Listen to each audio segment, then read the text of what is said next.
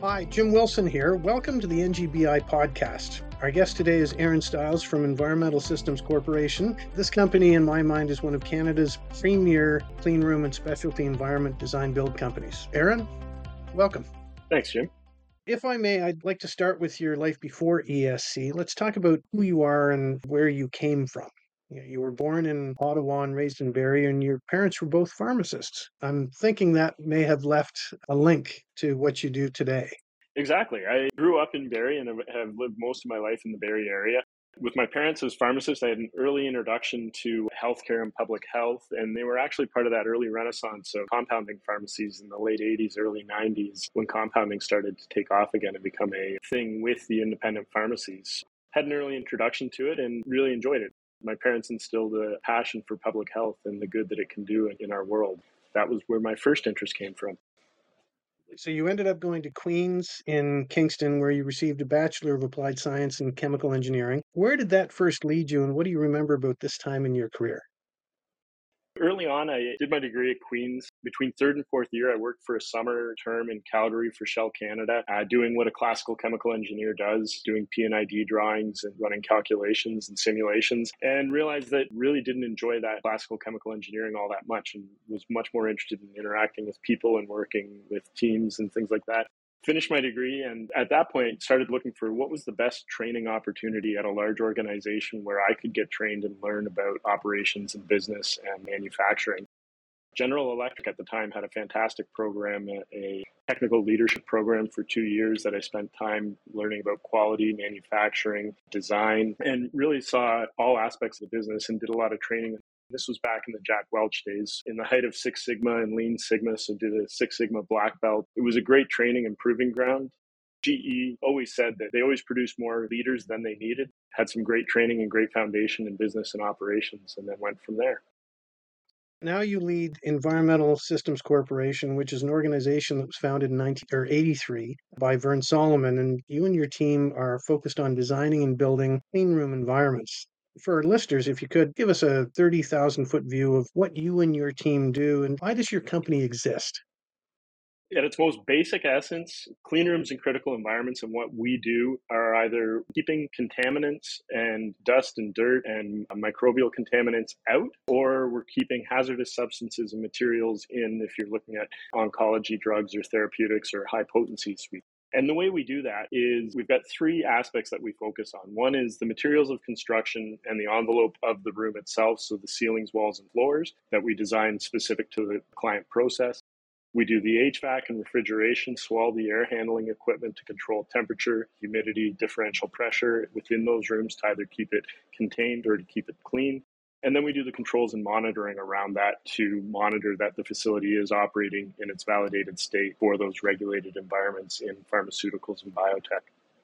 Thank you for that. If you don't mind, I appreciate you telling us about your company's journey to today and how did the company start and what was the spark that created ESC? ESC was started in, like you said, 1983. Vern Solomon, he started the organization as an HVAC refrigeration contracting company doing service contracts in new installations. Got into designing and building mechanical equipment for temperature control for very specific custom applications. And then in the late 90s, early 2000s, started installing clean room using other people's systems from around the world. And at that time, couldn't really find a system that had all the features that he wanted in one package, and sat with his top six clients at the time and had all the different samples spread out on the boardroom table. And this was actually in one of the biotech companies here in Toronto, Hemosol, formerly TheraPure and now Resilient. They came up with the Illuma One wall system, which is our own wall system that we sell across North America. And that was really the first foray into clean room. And with the mechanical contracting background, that allowed for greater precision around temperature and humidity and differential pressure control. And that then grew into the controls piece of providing monitoring solutions for those regulated environments. And in the last 20 years, that industry has grown significantly with a lot of the new technologies around pharmaceuticals, biotech, getting into cell and gene therapy and precision medicine in today's world, and new molecules and new therapies being discovered all the time. Everybody needs that critical environment around their process, whether they're doing research, whether they're doing early stage clinical trials or GMP production. I'm interested to know what got you involved with the company. My progress to ESC, I was working for Sanofi previously, a large French pharmaceutical organization, in their vaccines. I had worked in Toronto at the Connaught facility for a number of years. Spent a few years working in Mexico, building flu vaccine plants in Mexico City. Coming back from Mexico, was looking for a new opportunity and had always aspired to lead and run and operate my own organization. And I was looking for an opportunity to partner with someone that was looking to grow and scale their business and looking to maybe enjoy life a little more and work a little bit less. And I'd known Vern for a number of years, and I called and I said, hey, I'm interested in working with you and helping scale the business and maybe helping you free up some of your time to focus on other things. And that was where we took off from. And that was about 5 years ago. And since then, we've had a lot of fun working together. Grown the business significantly. We just moved this past summer to a space that's 4 times the size of where we were. So we seem to be hitting it off and doing well and growing significantly in Canada and the US. What's been the biggest obstacle? You've only been with the company now for a few years and just taken over the reins running it. But what has been the biggest obstacle so far in your job, and why does it matter? The biggest obstacle, and probably everybody's going to say this, COVID was kind of a blindside, one that we couldn't anticipate in any of our risk assessments or our risk mitigation strategies. And then out of COVID is getting great people and building a great team. It's an obstacle, it's a challenge, it's not insurmountable, and we just have to keep being more and more creative around how do we attract great people, and then how do we keep them here and differentiate the experience of working with us at ESC versus working somewhere else, and how do we create that different experience. And then now today, how do we create the different experience of coming back to the office versus working remotely? We have a designer that's sitting at home all day working for 8 hours on a screen. Is there a reason that they have to be in the office? What's that different experience or output or productivity they can capture or generate coming to the office? So there's a reason to come in. It's not just a mandate. What's been your biggest win so far? I think our biggest win is the team that we've created. I was employee number 13 5.5 years ago when I started, and now we're about 55 people, quickly approaching 60 people. And it's a great team of like-minded individuals. We're passionate about what we do, and the team really has stepped up and helped us grow. I'm thinking about a few things here, and we all make choices in our lives that steer us to where we are at the moment. I'm wondering if you can think of 3 things that you think are responsible for making ESC the organization that it is today. One of the things, and this is probably the first one, is we're very passionate about creating the right culture and the right environment for people to work in. And our vision and mission statement, our tagline, is creating environments for success. And when we look at that and we think about that, and this starts right from Vern and I and all the leaders at the organization, it's how do we create that success, not only for ESC, but for our team members, for our clients, for our partners and vendors that work with us, because there's room for everybody to win and be successful. So how do we create that opportunity for everybody in that right environment? And it also plays well off of what we actually do and produce and design and build. That would be one of them, is creating that environment where people want to work and they're rewarded in a way that they feel fulfilled about what they're doing. People is a big one. The other opportunities are taking those calculated risks and swinging big. We've had some great opportunities at what we do in an adjacent industry. A few years ago with the cannabis industry, we took on some big projects there that really allowed us to accelerate our growth. But there were some risks there, and it was a new industry, and it was a pretty immature industry. It's starting to stabilize a bit now and get a little more rationalized, and people are a little more planned in terms of how they're spending their money in that industry. But that really allowed us to grow quickly.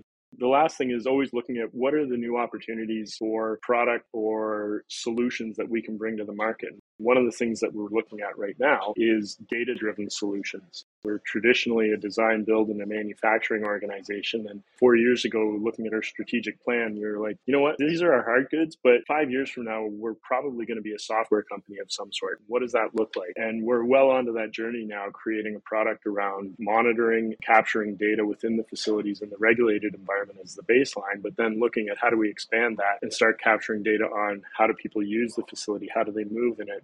With visual cameras now looking at the optics and AI solutions on it. Is someone gowning properly? Are they performing the operations properly? We can start to build a more robust quality system around it and data-driven system.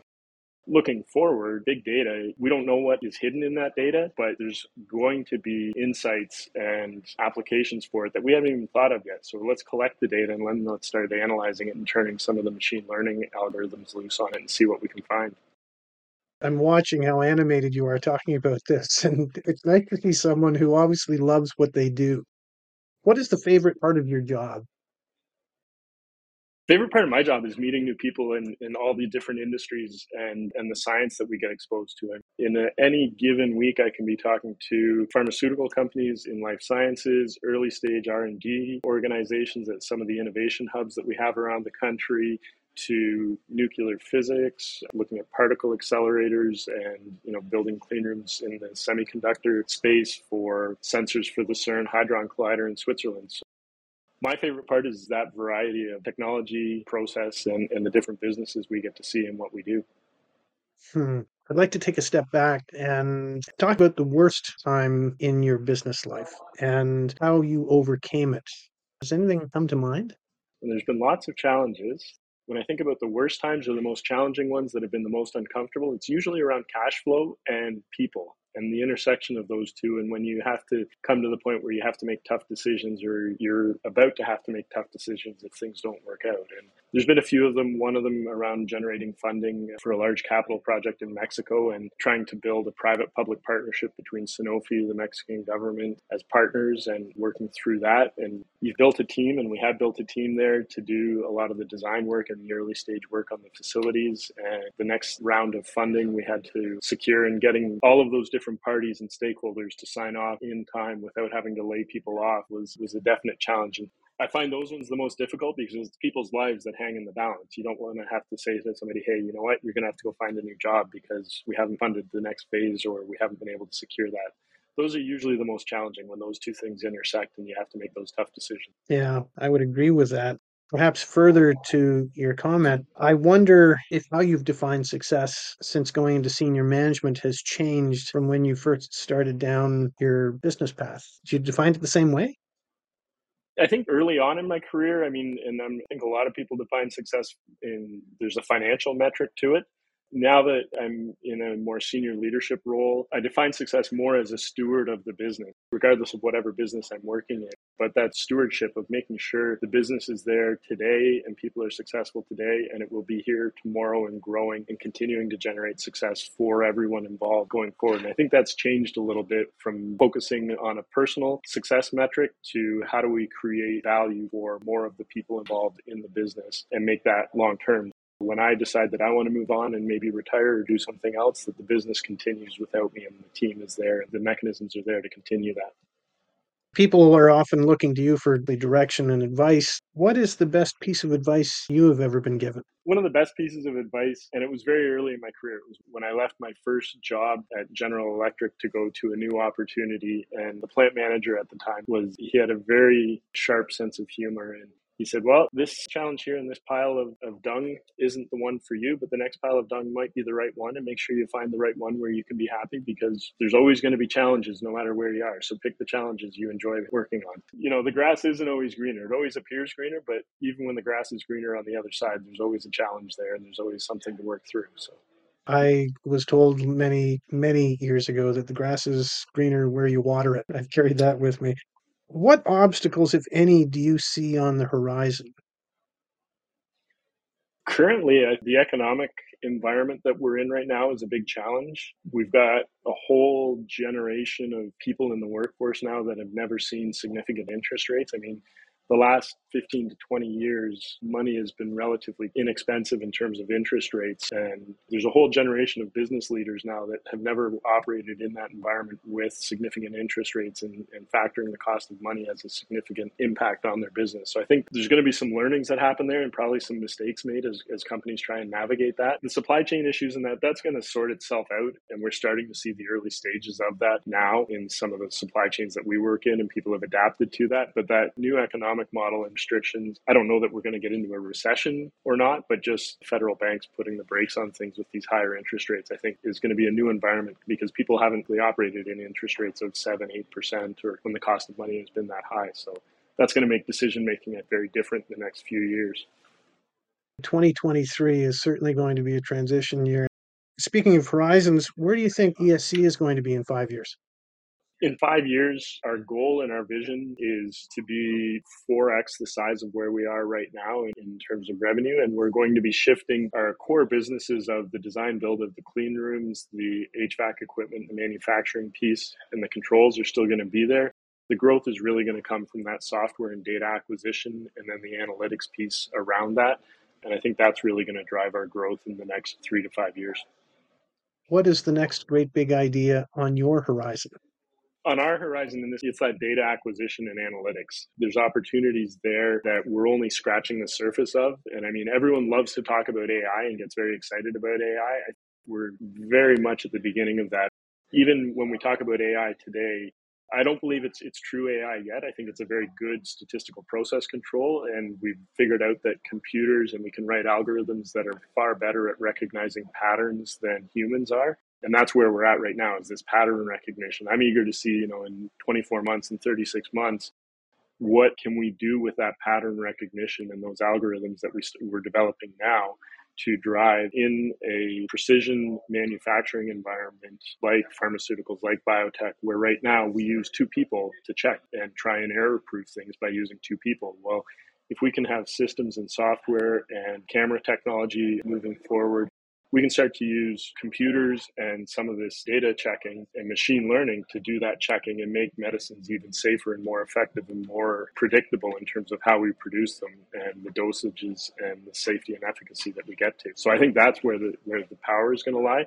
We're still going to need the facilities. We still have to put the hard goods in place. People still have to come into work and produce things. But I think laying the technology on that is going to be phenomenal in the next few years. I would agree 100%. And my final question, for those people working at startups, perhaps still in university or newly graduated, who are trying to find their path in the Canadian life sciences community, is there any advice that you could offer to our listeners? A couple of things, actually. One of them is network and talk to people and ask questions. Always be curious. Always be asking questions and talking to people about what are they doing? Why are they doing it? How does that impact the world or what they're doing? And look for those connections where there may not appear to be an obvious connection, because that always generates some interest or a new product or a new opportunity. Building off of that, get involved in the industry associations. I mean, in Canada, we have great industry associations. I'm going to put a shameless plug in for ISPE, the Canadian chapter, because I have been involved on that on the board. We have a lot of great manufacturing capacity within Canada in the pharma and biotech space. We've seen significant investment in that in the last few years, and that's going to continue. So get involved in those industry associations so you can network, grow your network of people. And then you never know where that's going to lead, because you never know who's going to be looking for somebody to come and help out on a project. Look at what we're doing today, talking about this podcast and the next great big idea. I mean, this came out through a network, which is fantastic. This has been a lot of fun, and I thank you so much for taking the time to sit down with us today. I really appreciate it, and I thank you as well to the audience for listening, and wish you all the best in the coming year. Thanks a lot, Jim. It's been a pleasure. Likewise. Our guest today was Aaron Styles, CEO of Environmental Systems Corporation in Barrie, Ontario. Thanks so much for listening to the show this week.